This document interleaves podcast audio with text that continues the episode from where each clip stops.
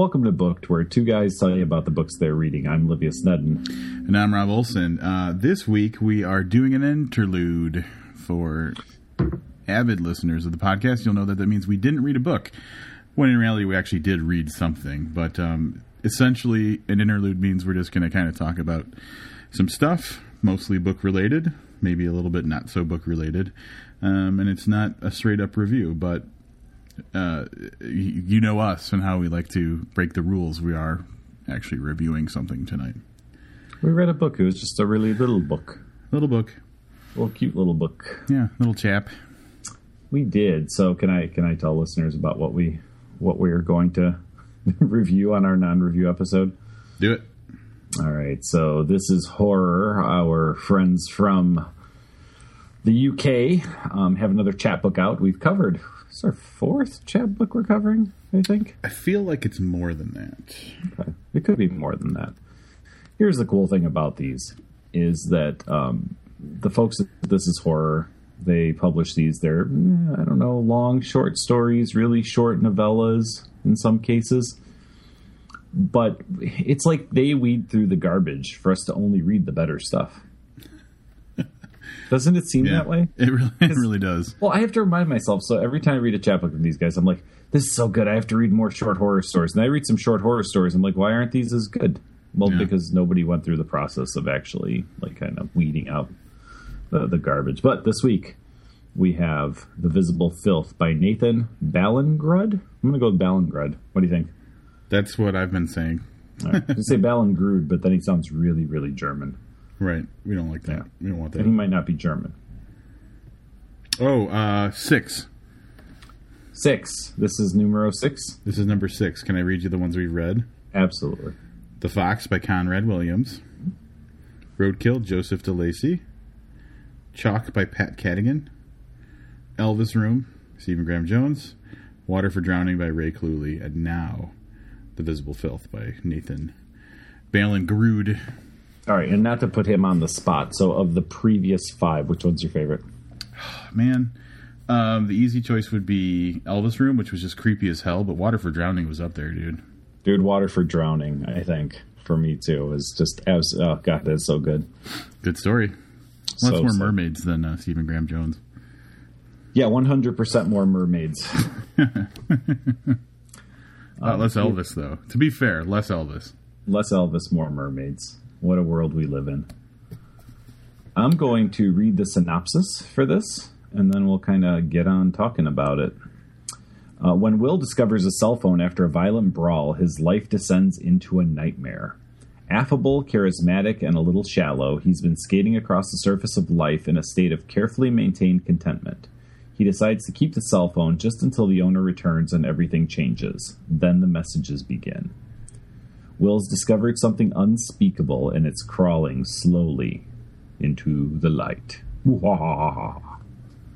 I added oh, that last little part there. That wasn't wasn't part of the actual synopsis. I guarantee you, if that was part of the synopsis, I would have read it wrong and you would have corrected me. It would have been like, wah ha ha ha, or something like that. And you'd have been like, no, it's wah. Mua. Mua, mua. Yeah. That's how it would have gone. That's how that shit would have gone down. Uh, so, yeah, uh, that's actually a pretty decent uh, description of how the story starts out. This dude is a bartender, and um, he's kind of just I, that's pretty much his life. He's got a girlfriend, and he goes to work at a bar, and he bartends, and that's pretty much the most you know standout part of his life. He's got his regulars, you know, and it's kind of in a college town, so you got a bunch of like the college punks that come in, and um, that's pretty much his day to day. Um, On this particular night, No, it's, it's a college town, and as much as New Orleans is a college town. oh, I thought, well, okay, it's They- near. They have colleges. It's it's near. It's in the vicinity of a college because it specifically mentions college kids on multiple occasions.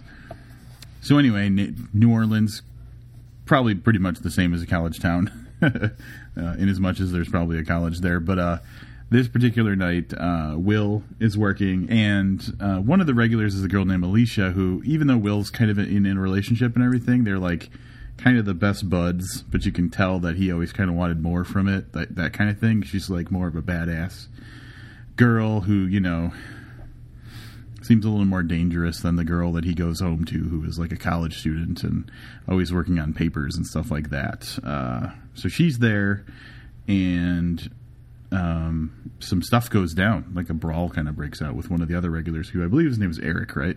That is correct. Eric, who lives upstairs from the bar, gets into a fight. Um, it goes terribly, you know, it goes very badly.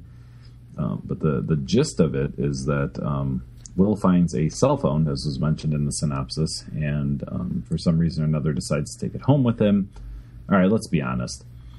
Rob, um, you, probably have uh, um, the opportunity, as, as I do, not to the same extent, I guess, to, to find cell phones. What's the first thing you do when you find a cell phone? Um, I mean, the instinct is to see what's in the pictures, right? Right, exactly.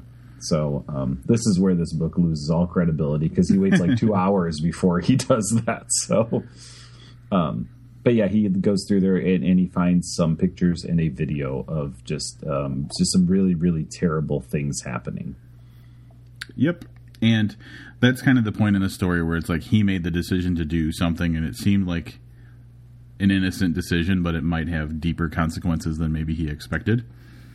Um, then, um, having left work and gone home, uh, he kind of has to explain to his girlfriend that he's got this phone and why he's got it because she's not the jealous type, but she you know, obviously jumps to the wrong conclusion and they have to kind of sort that out.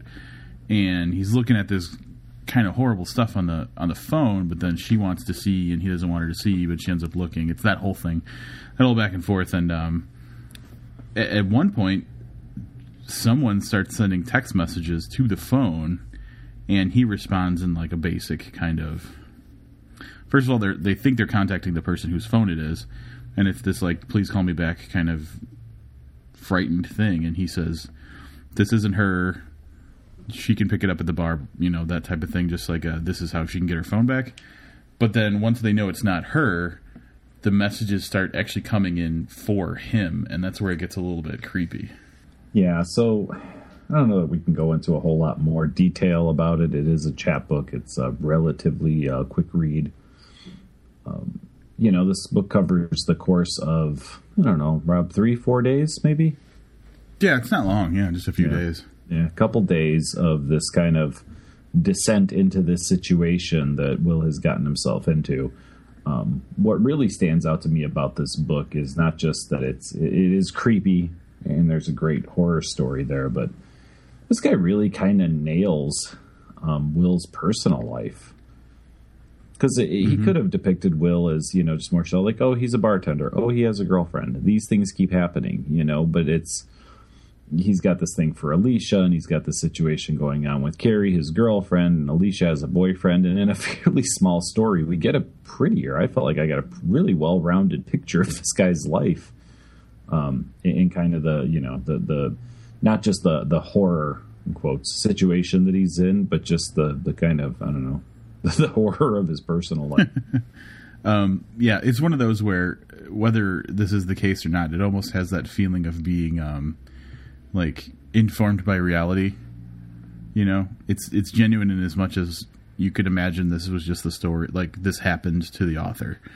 Um, like it's got that level of authenticity, that type of feel to it, which is pretty cool. Um, but then there's the creepy part, which is um, I was actually thinking about this. Kind of made me think about when we were. Uh, talking on the um, the Halloween special about uh, the kind of more modern the the creepy pasta stuff. Remember, yes, yes. um, internet uh, urban legends and stuff, basically. And this would kind of fall into that category because.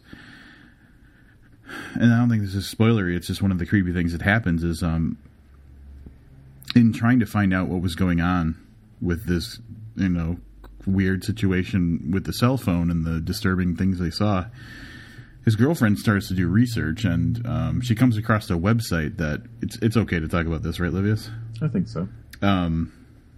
He just finds her sitting at her computer completely like completely dazed just out of it and all it is is like a video, an ongoing video of like a dark tunnel. There's really and like I think there's some sound or like it's the kind of sound where you want to put your ear up close to the speaker to see if you're really hearing it or if your mind's playing tricks on you and uh, that type of thing. And she gets just she must have just gotten sucked into the website where she's just sitting in front of it, just blankly staring at it, and it, like that type of stuff creeps me out because you know we're living in a digital world, but what's to say that someone couldn't create something that would just you know mess with your mind if you if you were to to you know start looking at it. It's interesting. I didn't think about that when I was when I was reading this, but you're right. You're right, and there are several of those kind of creepy pastas that come to mind after you said that. Um, and I'm not going to go into them because that went so well last time we did that. But I am going to send you a link to one I want you to read because I thought it was it was excellent. Um, all right, so since we're lazy, we took we took a little bit of time and looked at it. It's probably a little long to read for the podcast, so I'll kind of give you the gist of it. Um, and and I'll, I mean, you know what? I'll, what I'll do is I'll read like three of these. I'll kind of give you an idea. So it's it's shows up as it's on a net nostalgia forum is how this was originally presented as like a series of screenshots if i remember correctly. I mean this is collected on the web in several places now but um, so like a forum someone comes on and says um, does anyone remember this kids show? Is called candle cove and i must have been six or seven. I never found reference to it anywhere so i think it was on a local station around 71 or 72 i lived in ironton at the time. I don't remember which station but do you remember it was on a weird time like 4 p.m and then of course a couple of people are like oh my god yeah i remember that. And you know someone else you know starts talking about like oh yeah there was this this uh i remember pirate percy. I was always kind of scared of him. He looked like he was built from parts of other dolls. And other people are like man memories are flooding back now that you guys are saying this. But then it starts to get a little weird um because they start talking about like a character named uh, the skin taker who's a, a villain which is weird for a kids show right? Yeah. um, and then it kind of gets a little weird. So after they describe all these weird things they remember seeing on the show, someone says, I used to have this awful memory, a bad dream I had where the opening jingle ended, the show faded in from black, and all the characters were there, but the camera was just cutting each of their faces. And they were just screaming, and the puppets and marionettes were flailing spastically and all just screaming, screaming. The girl was just moaning and crying like she had been through hours of this. I woke up many times from that nightmare. I used to wet the bed when I had it. And then the next comment says, I don't think that was a dream. I remember that. I remember that was an episode. Oh, and it kind of goes on like that, you know, with, with other people kind of verifying and these people all coming to the realization that what they saw maybe wasn't exactly what they thought it was. So, Yeah, that's this. yep. Yep. Yeah, and that's that's like an effective. I, I just remembered um, uh, way back in the way way back machine um, when we did that Nova Parade Solar Side thing, um, Yep. the kill screen. Yes. Game. It was like a game that yeah, and then someone died. Oh, yeah, that freaked me out. It's good stuff, and it's interesting. Well, but so the interesting thing, and we started talking about this because of technology and, and some of the stuff that appears in um, the visible filth, but it's interesting, you know, because you start to use technology as a tool to, to creep people out. So that whole story, I'm not sure how that would have played out if there wasn't a cell phone and, you know, and, and the, Yeah. the internet and the video on the phone and stuff. Then you look at things like Candle Cove and you go, okay, well, this is just a story people are talking about from the 1970s when we didn't really have at least today's technology. But it uses an internet web forum to really deliver the story. Someone could have written that story, and I don't think it would have had the same effect as kind of that seeing it through Yeah, a, medium that most of us, at least that use the internet, are familiar with. right. Because it's not. There's no realization of horror until people. It's the web forum that makes them realize that it wasn't an individual like you know glitch in their mind. It was an actual thing that happened to multiple people. Yeah. Yep. Yeah, very cool. But anyway, uh, yeah, like um, creepy, a lot of creepiness going on, and and um, roaches. There, there are some roaches. Rob, what is your level of roach experience? Um, in my entire, and, and um, this is just completely honest, in my entire life, I've probably come across. I could probably count on less than you know, on two on two hands the number of roaches I've seen in my entire life. I don't know if we've ever talked about this um, on the podcast. I, I'm sure you've heard this. Um, many, many years ago, I used to work for a rent to own company, Oh, and uh, oh God! I worked in, in in two of the worst areas in Illinois, um, and uh, so for you only ever see enough for, on two hands. I would say that in my field of vision, the worst, you know, minute that I had at that place, swarms, hundreds. Oh God! It was like just people living in squalor. Well, here's here's what happens. Let's take a quick minute to talk about this. We had this this uh, short short story here, a short um, setup, I guess. Um, we would rent furniture to people. They could so these people um, were renting to own, which means they didn't need any credit. They basically needed proof of income and a couple of references. So most of the people we rented to had kind of exhausted all their other credit options. So we went to some some some pretty rough places and stuff. And this particular place was a low income housing in one of the far uh, far northern suburbs of Chicago, and uh, we I, I, didn't go on this. One of the guys calls me and says, "Hey, I'm at so and so's house. She doesn't have any money. I'm I'm gonna you know we're gonna take the furniture back, but honestly, we don't want it. I'm thinking we should just leave it here." So I go, "Okay, this is this isn't how we do things, dude. Come on, you know better. Put it in the truck, bring it back." He's like, "You don't understand. It, it's it's it's filled with roaches. It's ruined." Like, okay, well, I get that, but you got to bring it back so we can at least write it off and we'll dispose of it here.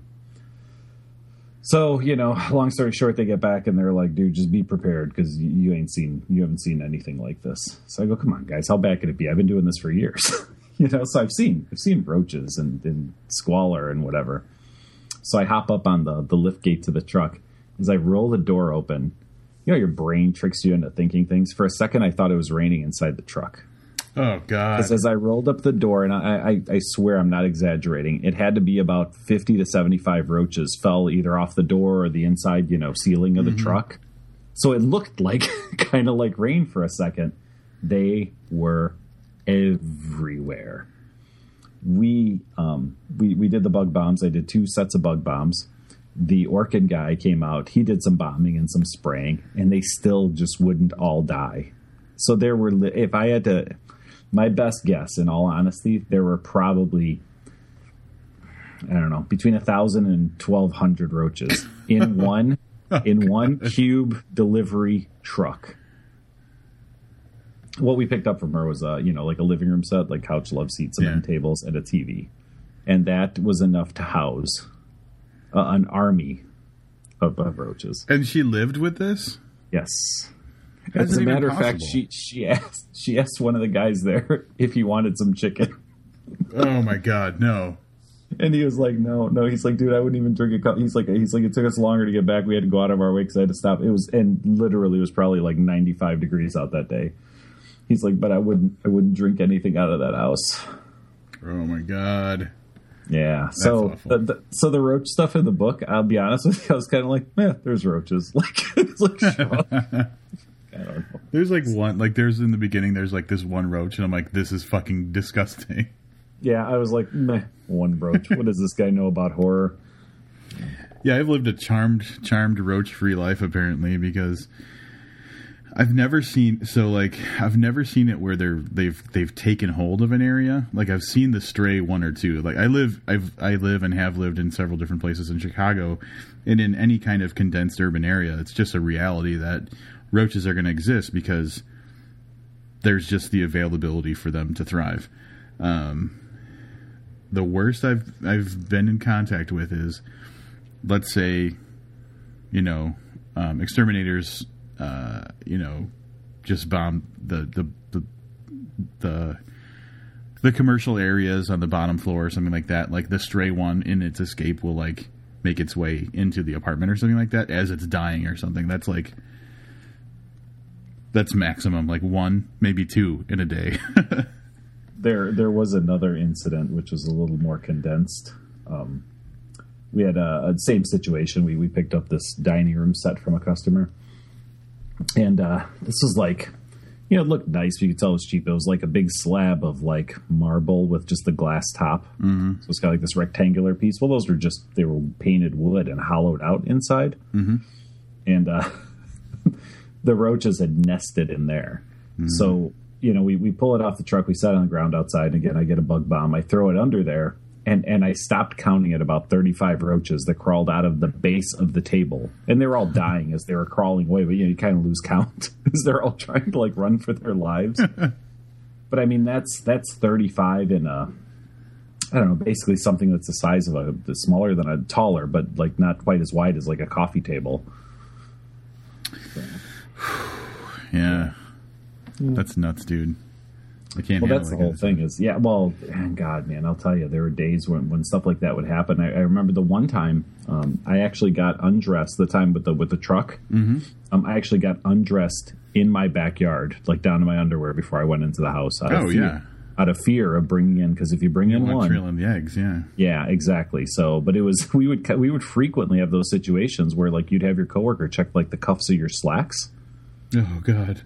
Well, yeah, because there there are known places that they can get. That, God, yeah, that's just terrifying. like, we'd have to check each other.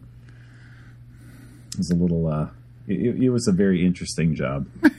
so I think that you could write like the follow up, the sequel to the Visible Filth, or like Visible Filth fan fiction, which is just like you writing your stories about encounters with the roaches.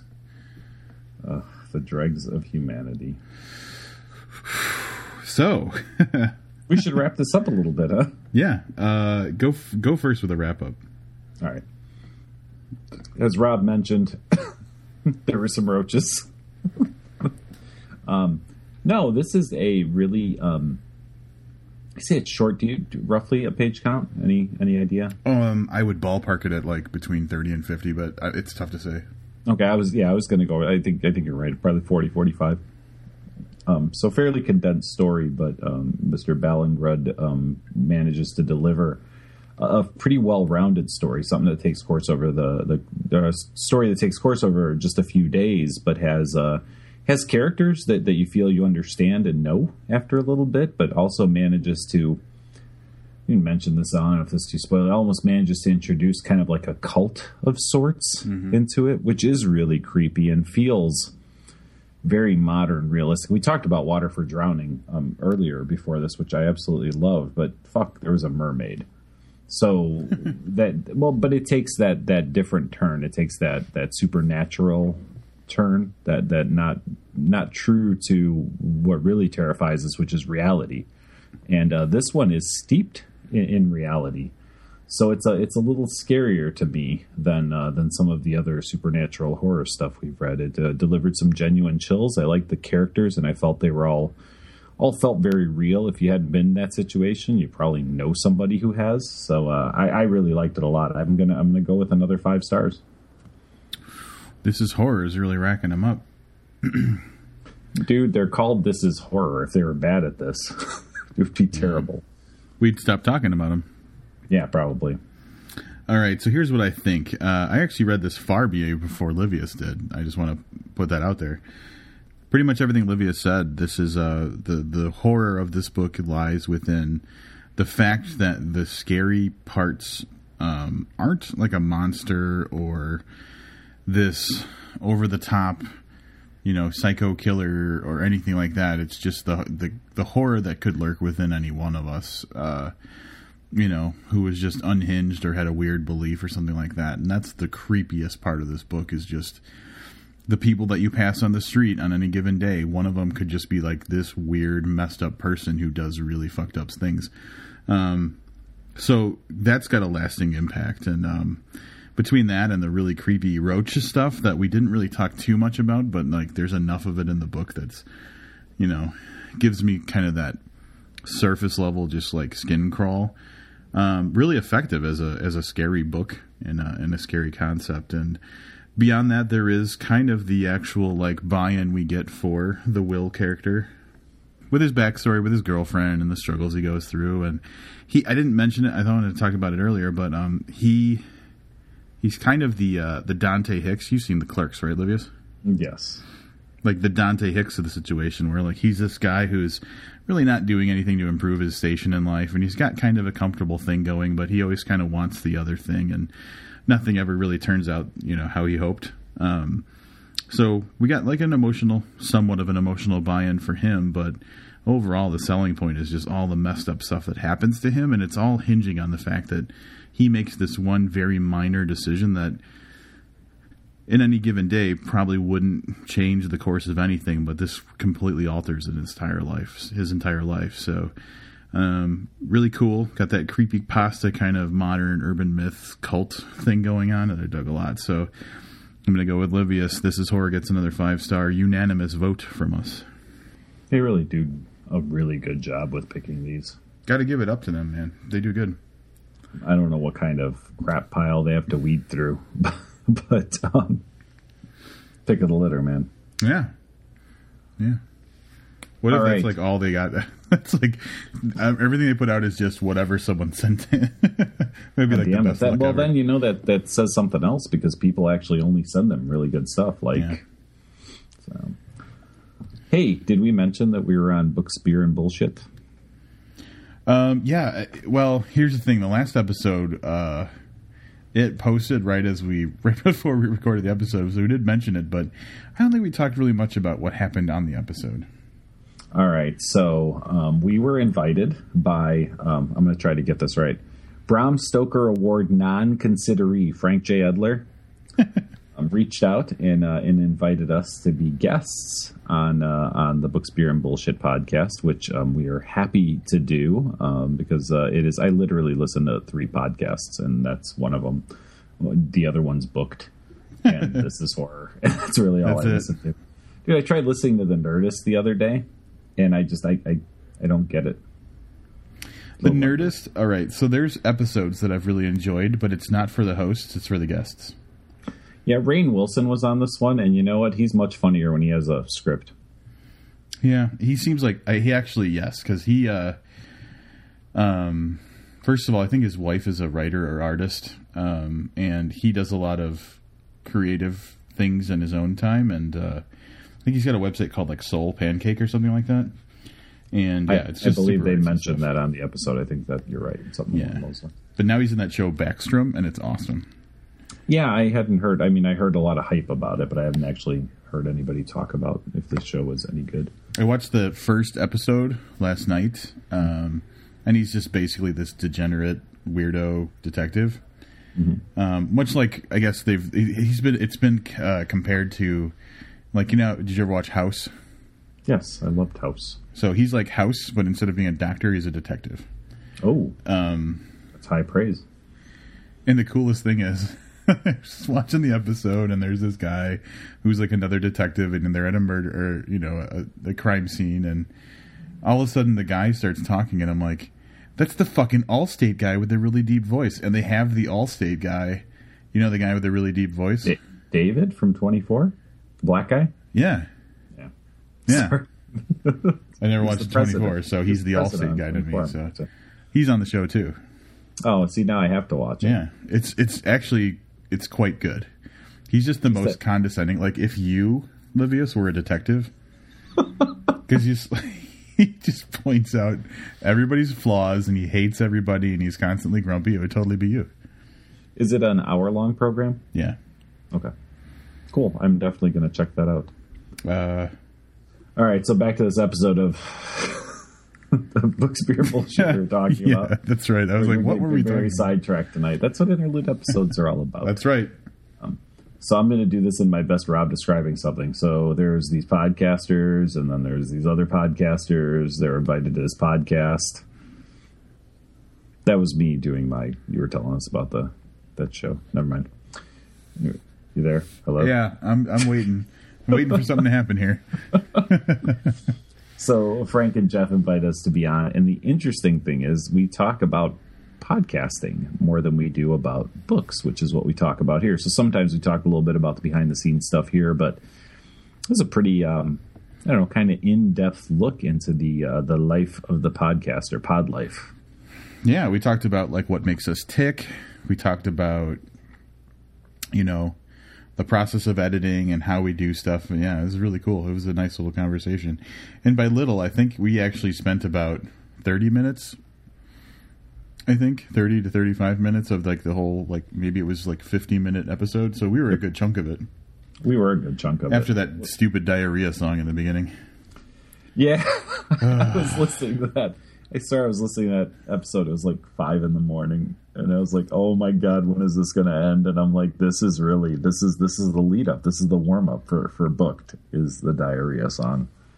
Yeah, diarrhea was our lead in. they really know how to treat someone, how to make someone feel special over there at Books, Beer, and Bullshit. Yep. So definitely check it out. Um, we talk a little bit about the the energy that we deliver on this podcast um, you're going to have to take a, well, what's one of those like Xanax or something when you're listening to, to those guys because they're oh, they're yeah. they're they're way up here, and we're we're we're right where we always are. So yep, yeah. But uh, definitely, you're going to want to uh, check that out if you're interested in some kind of like behind the scenes uh, workings of Booked. Yeah, and if talking about behind the scenes workings of Booked, you could not have set me up any better than you just did. That's because I'm a professional podcaster, sir. Seamless, man. Patreon, if you want to get more than just the weekly podcast episodes, if you want to get them early, contribute to Patreon. And now, starting very soon, probably as, as soon as within a couple days of when this episode posts, if you want to hear content, audio content that's not available anywhere else in the entire universe, being one of our contributors on Patreon will get you something very, very special. All right. I don't know how special um, our first contribution to that is, but um, we talked about it a little bit at the end of the last episode. Uh, many, many years ago, um, Rob and I did a little bit of writing along with some other folks, and uh, this writing was all collected into a chapbook you can't get anywhere. Cannot. You cannot. I'm pretty sure I know the only two people that have like multiple copies of this and they're on this podcast. Uh, I will be reading a short story I wrote called Moonlighting. Now, word of warning, it's terrible. And and hold on, hold on. And I read it like I read synopsis on the show, which means one level all the way through. It's like four and a half minutes. That's and, right. Uh, Silky and listen, magical. Don't listen while driving. Um, and just as an incentive to entice you to get over there to Patreon and start giving us a little bit of monthly uh, moolah, we're going to play you like one paragraph um, from that story right now. I took one last long drag on the cigarette and flicked it out the window.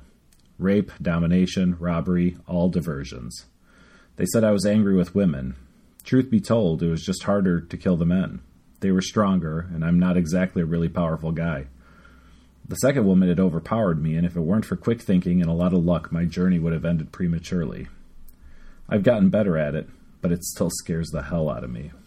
All right, Rob um, exaggerated a little bit. I don't use paragraphs when I write, so that wasn't one paragraph. That was a very, very small portion of a really long paragraph. Fair enough. Um, so that would that was Livius from Moonlighting, and um, you can hear the entire story if you're if you're a Patreon contributor at any level. You're also going to get a story from me called "Killing Millie," written mm-hmm. in 2009, I believe. Um, and yeah, it's about kind of a nut guy, nut job guy, right? Yes, a little bit of a nut job, but I will say that I, I got to listen to the uh, the recorded version of this, and, and Rob is like way caffeinated. Like maybe did some lines, Rob, while he's reading that. Oh yeah, I zipped through it really quickly. I zipped through it. I, I messaged like... him. I'm like, did you speed up the audio? so um, here, here's just a little clip. This is just like a little paragraph, but um, this is me speaking about twice my normal speed. The rubbing alcohol was on top of the newest pile of newspapers in the whatever room, next to my little desk when I read or write at night, when the monster movies like Lake Placid stop playing on Cinemax, and the horrible softcore porn starts, where it's an endless march of different titles and the same four actors, and you would think, after doing all these movies, that they would get better at acting, but really, they're the same each time. Like maybe they'd filmed them all in a marathon week or month, and they got 30 or so films done all in a row, maybe one per day, and so naturally there wasn't enough time for any real progression of talent, especially especially under such time constraints.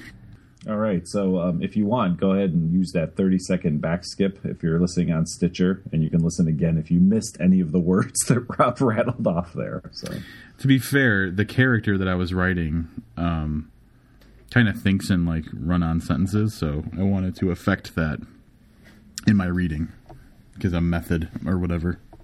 You nailed it, bro. So yeah, that's what that's the kind of shit you can look forward to if you're giving us money on a monthly basis. How could Yeah. you resist? We will dredge up shit from six years ago and recycle it into content for you. And completely that's how much embarrass ourselves. I think the big thing is like we're embarrassing ourselves because we're not writers, right? Um, no, I'm not. Yeah. So do it. All right, so enough talking about us for at least a little bit. I would like to say there's a very, very close friend of this show, and he just um, entered into a just had a life changing event.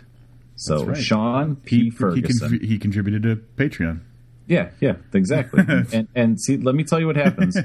Sean was living a lonely, desolate life, and he contributed just like two months ago to Patreon. And you know what happened to him today?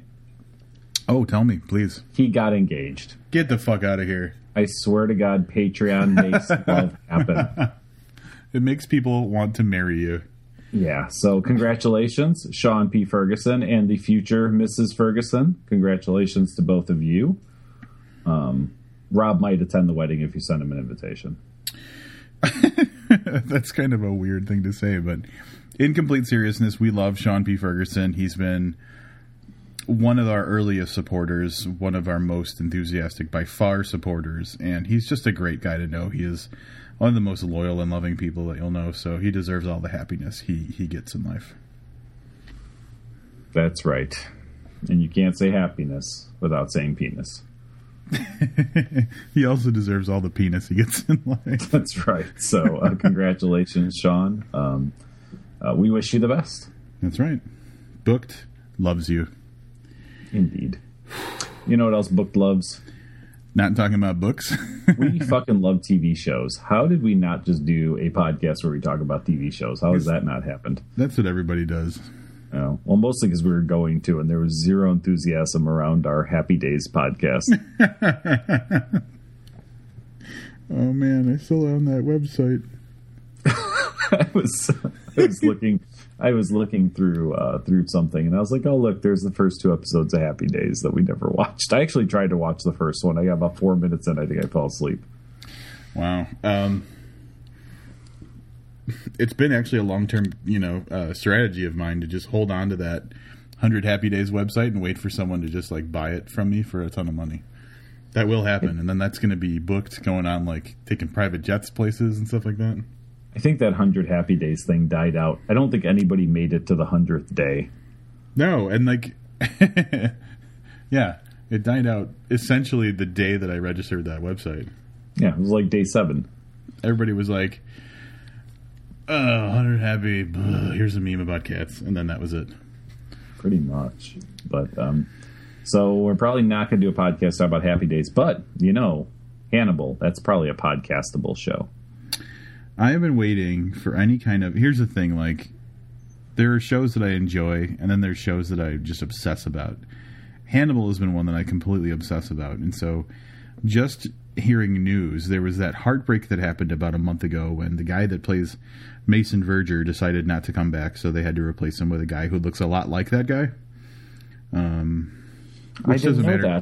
that. well, no, yeah, well, I don't know if we can talk about it, but yeah, I don't think it matters what he looks like anymore. right his looks not as important as maybe in the second season um but that was all like that we'd been hearing that and that instead of in the spring it was going to get pushed back to summer i'm i'm assuming that cast changes might have had any kind of like some sort of effect on that but then they just came out with a a trailer for season 3 of Hannibal which looks really interesting It does, and um, anybody who follows that show or has even heard us talk about it on the podcast, I uh, I observed not through the trailer, but that uh, like we we know based on the story arc that Hannibal should get caught at the end of the season. Yeah, it would make sense based on what the show creator said kind of early on that the first three seasons would lead up to uh, uh, Red Dragon, in which um, he's already incarcerated. So yeah, he has to get caught sometime this scene, but uh, season. But the thing that I noticed was this was very much a Fallout recap. Like this was not um, a preview of all the weird, fucked up shit that's going to happen. It was basically like showing you some of the fallout of the end of season two, which was totally makes sense and everything, but then the end of it, that's what really got me. Yep, indeed. I uh, I always find it interesting um, when you watch something, and not just in that that way where a TV show will show you like some horrible thing that happens or some big thing that happens, and then they go three days earlier. Right. Not like that, but when it's a bigger story arc and you know how it ends. So for me, I remember the one I remember most vividly is when I, um, after season one of Spartacus, the uh, the actor that played Spartacus um, became ill, so they postponed doing season two by doing a prequel. So now they show you all these characters, and you're like, wait a minute, wait a minute, this guy's doing this. How the hell does he end up? Because you you know where they end up. Mm-hmm. So it's kind of interesting for me to, you know, to think about Hannibal, and I, I think throughout the course of the season to kind of watch and see how much, you know, of knowing some of the future, like being able to kind of pinpoint how you're going to get there.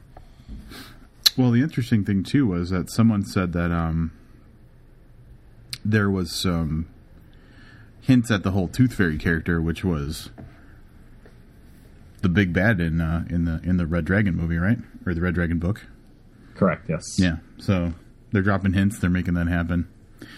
It, it'll be interesting. And then, um, I mean, I know that there was kind of it was kind of unsure whether there was going to be a season three. So really, because season four going on should be stuff that's already taken place in in other mediums. If if three is the last of it, at least then we hit we can carry on into the Red Dragon we've already seen or read and that type of thing. But I really hope I'm hoping that it lasts a lot longer and that that last moment of that trailer just killed me inside because the whole part of the end of season two was the betrayal and like the heartbreak of of Hannibal um not getting to do the the whole family thing that he wanted to do. So um, they're really pulling those heartstrings still in a movie about people that kill and eat people, which I think is amazing. Um, do we know? Uh, do we know if Katharine Isabelle is going to be returning? I don't see why not. There was nothing that said she's not returning. She is in a movie called 88. Yeah. Um, can I just say that um, I have not seen the whole thing, but there are numerous scenes where she's pouring milk on herself. What? Yeah. Hold on.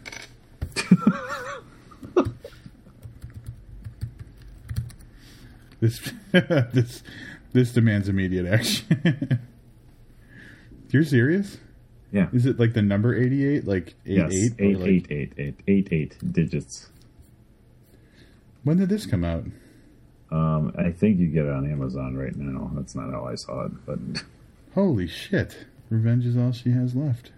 do you want to watch a trailer? I can wait. No, I have to be respectful for the podcast. I am going to put my personal needs aside. Suffice to say, I will have watched this within like hours of us finishing the episode. anyway, Katharine Isabelle, um, she's a great act. Like all things aside, she's a great actor. She is, and she's kind of pretty too. She's hot as fuck. Yeah, yeah, that's yeah. I hope she comes back. I mean, she's one of those it girls right now who like pretty much like can do whatever she wants to. Um, Hold on a second though. Let me ask you a question. Is that actually true, or is she an it girl like in our world, like because we're she's like a niche, fans? yeah, Okay. like the niche, com- like in the horror community. She's very much an it girl. Did you know she was in one of the uh, Friday the Thirteenth movie? No, uh, it was Freddy versus Jason. Oh, was she like four? No, she was like a teenager. Oh, how old is she now? I don't know. All right, because I, I picture like she's in her mid twenties. I'm pretty sure Freddy versus Jason was like 15 years ago. All I know is that there was a shower scene, and I was all like happy that there was a shower scene. uh, only to find out later there was a body double. Oh, Hollywood is the so best fake. the best part of that movie is um, you, you remember the movie right? Oh, of course. The very beginning, Jason is chasing that girl through the through the forest, Mm-hmm. and it turns out that he's just dreaming. Yeah. Is these dreams that he's chasing and killing girls in the forest, which is just so endearing. Like, it's like yeah, it is adorable. adorable. It is adorable. so new Hannibal coming this summer. I'm sure we'll talk about that ad nauseum when it is uh, returned. Um, but speaking of trailers for new TV shows, um, I'm gonna let you I'm gonna let you bring this one on. Season two of Penny Dreadful is coming up. I talked so much about Penny Dreadful before it came out, and it was a short run. It was an eight episode series, so not a lot, um, not a huge uh, story arc or anything like that. But man, I don't know what it is about it. It's just different, and I loved it so much. Um, it, it, it had much more of like a. And this is going to sound weird, but it was more of a performance than like a television show, if that makes sense. It just, oh, I see where I see where you're coming from with that. Like it felt more artistic and um and like like it would be on stage almost. Um, yeah. But just the whole the whole idea was just so in, in, enchanting to me. The you know the fact that it's Victorian London and all of these classic monster character kind of things were going on with the vampires and the Frankenstein's monster and the you know Dorian Gray being a character and this woman who's possessed by the devil and all that stuff, and it just all works so well together in a, in a shitstorm that could have been very either just poorly done or, or campy or cheesy. They really put it together in a serious way, and it was very entertaining throughout. Um, watching the the trailer for season two, essentially you're seeing you know what happens, what takes place after season one, obviously, um, and so you're seeing what all these characters are up to and you're seeing glimpses of of new characters and you're wondering how they're all going to fit together. But the one that got me and I had to kind of it was honestly probably like two frames you know it was a very short cut uh, was it looked like and Livius kind of verified this to me but um the Phantom of the Opera it's a guy with like a, a part of his face is covered by a mask and the other part is not but you can see there's like some scratches and stuff Guy's got a fucked up face. Looks like Phantom of the Opera. Pretty sure that that is um, um, Eric from the Phantom of the Opera, I, I believe. Uh, and uh, I, am yes, that's very exciting. Um, but for me, the the end um, of that trailer really delivers, in that um, I, I, think that I'm not alone in thinking the show was heading towards Dracula. That Dracula was going to be like the big season two reveal, right? And instead we get Elizabeth Bathory, who um, oh, is such an excellent, excellent historical figure, character, fictional character, I guess. But um, uh, for those who don't know, um, bathes in blood to stay young, so kind of a different type of vampire. Tell the truth. How often in your life have you been in a bathtub filled with blood and you've extinguished your cigarettes in that bathtub filled with blood? Every single time. Like every like on a daily on the daily. oh no, I, I don't know. Let's okay. So um, friends of the show, Caleb Ross and Gordon Highland have have a, a new podcast. It probably has a name. Interesting question. I think is. I think it's an important question, but the question really is, why aren't they talking about if you would and what it would take for you to bathe in the blood of other people? I mean, they have had only like three or four episodes, episodes I think. So um, maybe we could submit that as yep. as an. I mean, because we it is interesting to us. It's totally interesting to us. I I mean, real quick, what would what would it take? I mean, would it be money? Would it depend on who the people are, the the the actual you know blood came from, or if it was the blood of my enemies, I would do it without hesitation. If it was if it was someone more innocent, probably I'd need some sort of like yeah monetary um, persuasion. I don't know. Like I think I'd be far more likely to rub someone's blood on me than I would be to like immerse myself in it. Dude, if you're rubbing it on you, just what's the difference at that point? You know? I don't know. Mm. Just let it get all up in your pores. Yeah, um, up in the the the weird bits. all right, Caleb. Gordon, that's the important question. Episode five, talk about blood bathing. Bloodbath. Um, yep. So uh, yeah, Penny Dreadful. I, all I can say about Penny Dreadful um, is you know definitely interesting take on things, bringing all the monsters together, like the movies are bringing all of the superheroes together, that kind of thing. Mm-hmm. But god damn it, man, Eva Green, that show would be nothing without her. I know and she, it has made it has single handedly made Josh Hartnett interesting.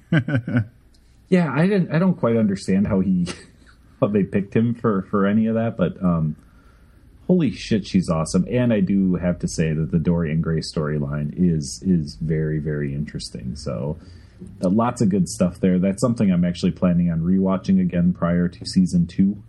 Yeah. Um, really enjoyed it. Um, Eva Green's awesome. She was in uh, she was in Camelot, which was a show I watched. I think it was a Starz show um, that I really liked. She played um, Morgana.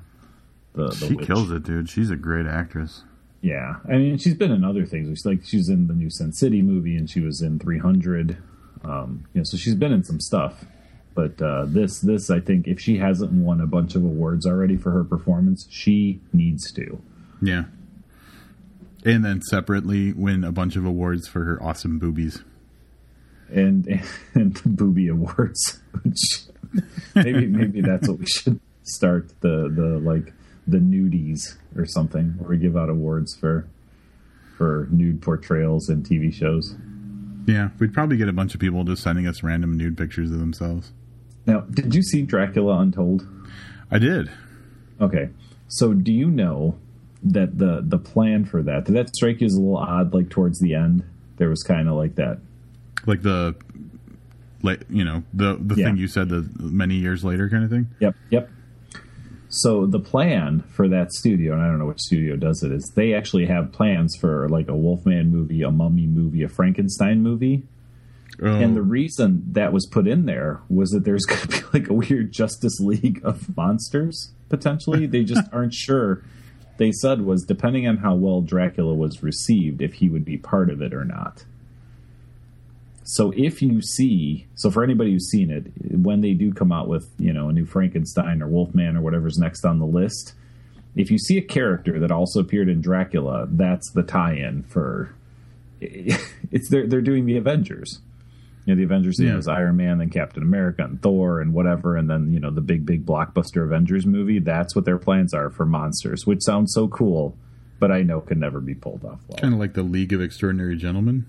Yeah, yeah. Except it's going to be like, I, I don't know, like Yeti and uh, the, the Loch Ness monster. I don't, I don't know. It's it Here's sounded the really cool, and the more I thought about it, I thought this is just the worst idea ever. That I mean, it could work though. Like uh, that's the thing. I think that at some point, and I'm, and you can fight me on this, but I'm gonna I'm gonna this is gonna put my flag in the ground on this one. For me, television change the quality and the impact of television change with the TV show The Shield. Um, in as much as it became a serious drama that um, had an ongoing story arc that was um, like ground I don't want to say groundbreaking, but limit pushing as far as you know what w- yeah, content wise, what was acceptable or what was common at the time, um, and just like the amount of drama and story that was put into it was far beyond what you would expect from other television shows at the time. And from that point on, that became it, it. That was kind of when the door opened for TV to be the dominant medium. It used to be television, or television was kind of a jokey second medium, and movies were where real magic happened. Mm-hmm.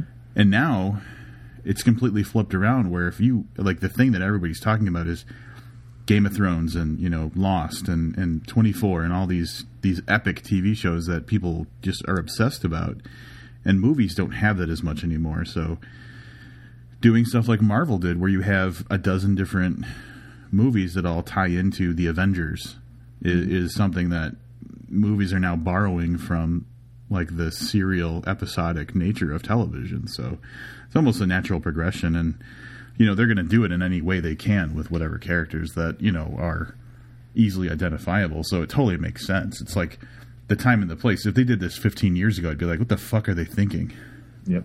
No, and I mean, and, and Penny Dreadful is good um, proof of concept. You know that you can bring all the monsters together in one story, or at least it's heading that way. So I, I think I, I think they can do it. I just, ugh, I don't know, man. It just doesn't mean it's going to be good that last Frankenstein movie came out. Did you see that piece of shit? that fucking the guy with from the highlander Yeah. The the no that what was that? chris lambert isn't that who it was No, no. It was, it was a guy who was like a bigger actor, and he's the guy from Thank You for Smoking. Oh, is that him? Yeah, Are you hundred percent sure. on that? I Frankenstein. Is that the one you're talking about? yeah, that's the one. Did I mix that up? Yeah, Aaron Eckhart. Like, God damn it, you're right. He looks like the guy from. yeah, I think Christopher Lambert's like 400 years old now, so I don't think he's. I'll be damned. I was kind of okay with it when it was just the Highlander, but now that it's the guy that was Two Face, uh, Harvey Dent, and, Yes, Dark yeah, Knight. that's the other. Yep, yeah, the Kung Fu Frankenstein. I'm gonna throw one more series out there um, that I'm really looking forward to, um, and, and I don't know if this was news like just to me that I found out recently. Um, Hemlock Grove series three on uh, Netflix, third and final season of that um, is coming July 11th. I will be busy that day um, watching all of them. Now, I say that I'm going to go back and say for anybody that saw, um, or if you're planning on watching it, the very last five minutes of Hemlock Grove season two is quite possibly the worst season finale ever in the history of season finales for TV shows. You know, like people are like, "Oh, I don't like how the Sopranos ended. I don't like how the Shield ended." No, this is so goddamn terrible that I only wanted them to bring this back for a third season to see how they decide to continue with that. yeah. The fucking worst, man. Holy shit, was it bad? I just can't get over the fact that you said Kung Fu Frankenstein. That's what it was. you didn't watch uh, Hemlock Grove, did you? I did not watch Hemlock Grove. Um, the reason it came to mind is in, in some ways it's a little similar to the concept of um, Penny Dreadful, in that you have a werewolf and a vampire, and then you get some other kind of weird kind of creature, you know, stuff mixed in. Yeah. But it's a serious drama, but it's really weird. I would imagine the people. Um, the, so here's here's where I'm going to get uh, shunned from from podcasting from from people's um, iPods and and their their phones and stuff in their car. This is how I always feel. That show is how I feel that. Um, oh God, I can't think. What's that goddamn show they're they're coming back with after 30 years? X Files? No, the other one, the the the weird Twin one with the yes. Like when I watch that and I see how goofy and weird Hemlock Grove is, I think that's what Twin Peaks wanted to do but didn't pull off. Oh shit. That's a big Yeah. thing to say. Yeah, that's why I said so. That's we just lost like you know seven hundred listeners. I'm gonna have to uh, watch Hemlock Grove now just so I can tell you you're wrong. Um, but you did bring up a great point. And how the hell did we not bring up the fact that X Files and Twin Peaks might be coming back? Well, Twin Peaks is definitely coming back. That X Files might be coming back. X Files, yeah, it sounds like Gillian Anderson and uh, David Duchovny have signed on for something, um, or at least have you know have have uh, publicly said that they're interested. Um, Gillian Anderson has to get the goddamn off of Hannibal first. You know, right? Yeah. So, but yeah, X Files. It would be nice to see where that goes. Now, some of this started. I don't know if you know this, but 24 made a made a return to TV after being off for eight years in a limited series where it was just 10 episodes. Yeah. Um, and it did very well for Fox, enough so that they're looking at um, X Files. They mentioned Prison Break as a possible returning show in the same kind of Yeah. limited. Run. Oh, I love Prison Break. I know. like- uh, you and Break. Michael Wilson. Yeah, more more than I like X Files. So, but, You and uh, Michael. There was I, I was their episode or that we were on, but like Yep. I think it was when we were being interviewed about the booked anthology. You and him just kind of started like doing this circle jerk about Prison Break, and you were telling him about some other show, and he got all excited about it. And I was like, "Do you guys need some time?" dude, listen, listen. I was watching. Um. Oh, I guess I was watching The Flash this past week. Okay. and the main character from Prison Break was on, and it was a recurring role for him, where he was on this, you know, a few episodes ago as, as a villain, and they introduced his partner, and his partner is his brother from Prison Break. okay. It was like super exciting because you don't ever, you don't really see that. When you see that, it's usually in a sitcom, you know, where somebody from another show, you know, comes on and yeah. it's not like they played the roles they did in Prison Break, but to have both of them on as partners, you know, when they were you know brothers trying to escape from prison together was was pretty cool. hey, speaking of of stuff that we talked about that's different, but that's the same. Did you watch the season premiere of uh, of Justified? No. What the fuck, man? It's on the DVR. I might even watch it tonight. I insist. I'm gonna watch that uh, '88 movie. You got to watch fucking Justified. All, All I'm right, gonna say, something happens in this first episode that you do not see coming at all. Okay. I, I, I, I am going to watch it. I, I, I, I like Justified a lot. This I happened just- last time that there was a new season. I was like, oh, I watched the new one. It had Michael Rapaport, and you're like, oh, I don't have anything to say because I didn't watch this yet. um, I've been really, really busy um, watching Banshee season three. fucking all right, That I don't know what preempts everything. Everything. All right, So, fucking Banshee Walton Goggins, that's- man. I, yeah, yeah, I like Walton Goggins. I don't. Gotta get Well, I just that. I feel like I just saw him because he was in Sons of Anarchy. Oh, I stopped watching that after like the third season. I got to get some dermaphoria in my life. What do we got to do to make that happen? I don't know. We probably know some people we could probably reach out to so that we could be told, like, yeah, just be patient. We've got connections that will tell us that there's nothing we can do. exactly. So, uh, no, it's a digital world. Like, this is how I feel.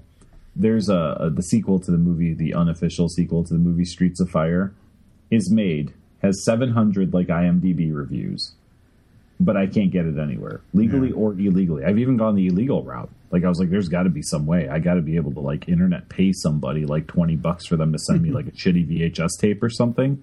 Nothing. It drives me nuts that in a digital world there's waiting for stuff that's finished. I mean, it's been shown at festivals and you know, kind of same thing as Dermaphoria. Like, why is it in our hands right now? Yeah. You know it's sitting on a hard drive somewhere, and that's infuriating. Yeah, yeah. Well, that's that's exactly it. It's it's it's a digital world. Like I get release dates and stuff, but if somebody has been able to see it, like at a festival, then then it should just be available to the public. I fully agree. Well, what we should do is get the Koreans to hack whatever production company. That's a great plan. so I'm going to start threatening places that show Dermaphoria, so that they'll just put it on YouTube for like eight bucks. You can't pay for anything on YouTube. No, you can. It, when they did that movie, that recent one, the one I'm talking about, the the the- Interview? yeah, that was available on YouTube. Somehow you could pay for it. What's that movie? That doesn't even make sense. What's the movie called? The interview. Oh, interview. Hold on. The interview. Here comes the master. Uh, Kung Fu Frankenstein, Google powers Olivia, isn't it? No, there was a way because when they put it out, it wasn't for free, and YouTube was one of the places you could see it. So here we go. If I click on it, it takes me to a page that says the video you've requested has been rated R. Sign in to confirm your age. Oh, I got to sign in now. Rob's gonna see all my YouTube history again. God damn it. While you're doing this, I want to remind everybody that um, at, at the time you're listening to this, if you go over to the Patreon website, patreon.com slash booked, and choose to contribute as low as a dollar a month, you're going to listen to Livius and I um, at, at 24 hours early, every episode, 24 hours early. And now you will have access to um, each of us reading one of our own short stories as a uh, as an audio short story. All right, so here we go. When you click on it, it takes you to a picture of a little Asian kid playing a guitar, which is a preview video. And in the top right corner, it says available to rent from $2.99. This fucking blows my mind. I thought you were just being an old man about the internet. No, no, I'm being serious. And when you click on it, and it gives you an option to rent it for two ninety nine. Oh, wait, you gotta love this: two ninety nine standard definition, three ninety nine in high definition. You can start it within thirty days, and you have twenty. Or I'm sorry, forty eight hours to watch it, or you can flat out buy it for fifteen bucks. I'll be damned. Yeah, I don't know if this is the first thing YouTube did um, from a sales aspect, but I did understand that this was coming.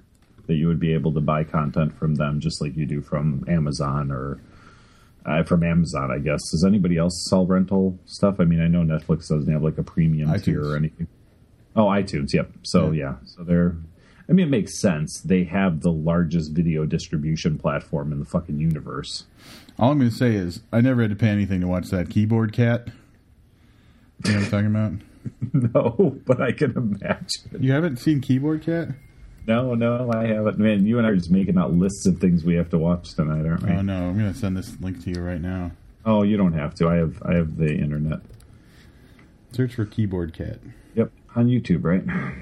on the YouTubes. Oh, there is a cat with hands playing a keyboard. Yeah, play that. It's wearing a fucking robe, like a silk robe. I yeah, don't it's have a fucking silk Keyboard Cat, man. You have a silk robe, right? I have no. I've never owned a. I'm not a robe guy. I just walk around hanging out. What? this is so weird.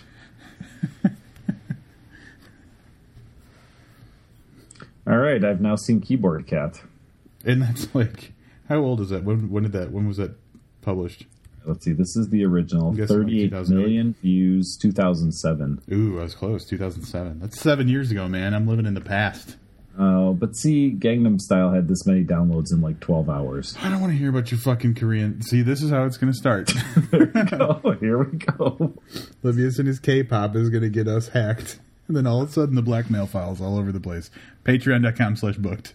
Secure our files. Patreon.com slash booked. All right, I think we've gone over as uh, as evidenced by the fact that I just live watched Keyboard Cat podcast. During an episode, Livius watched Keyboard Cat. Uh, next? 72,000 comments. I'm sorry, 72,000 comments. it's about the same as the booked website. Yeah, it's pretty much. We have 100% less cats because I'm allergic to cats. Yeah, and keyboards. And What's- keyboards. What's coming up next? Do we know what book we have coming up next? Nope. And thanks for reminding me because I sent Rob sent Rob a text earlier. I was like completely panicked that I don't know what we're reviewing next week. No, So I'm there's something- The text out loud.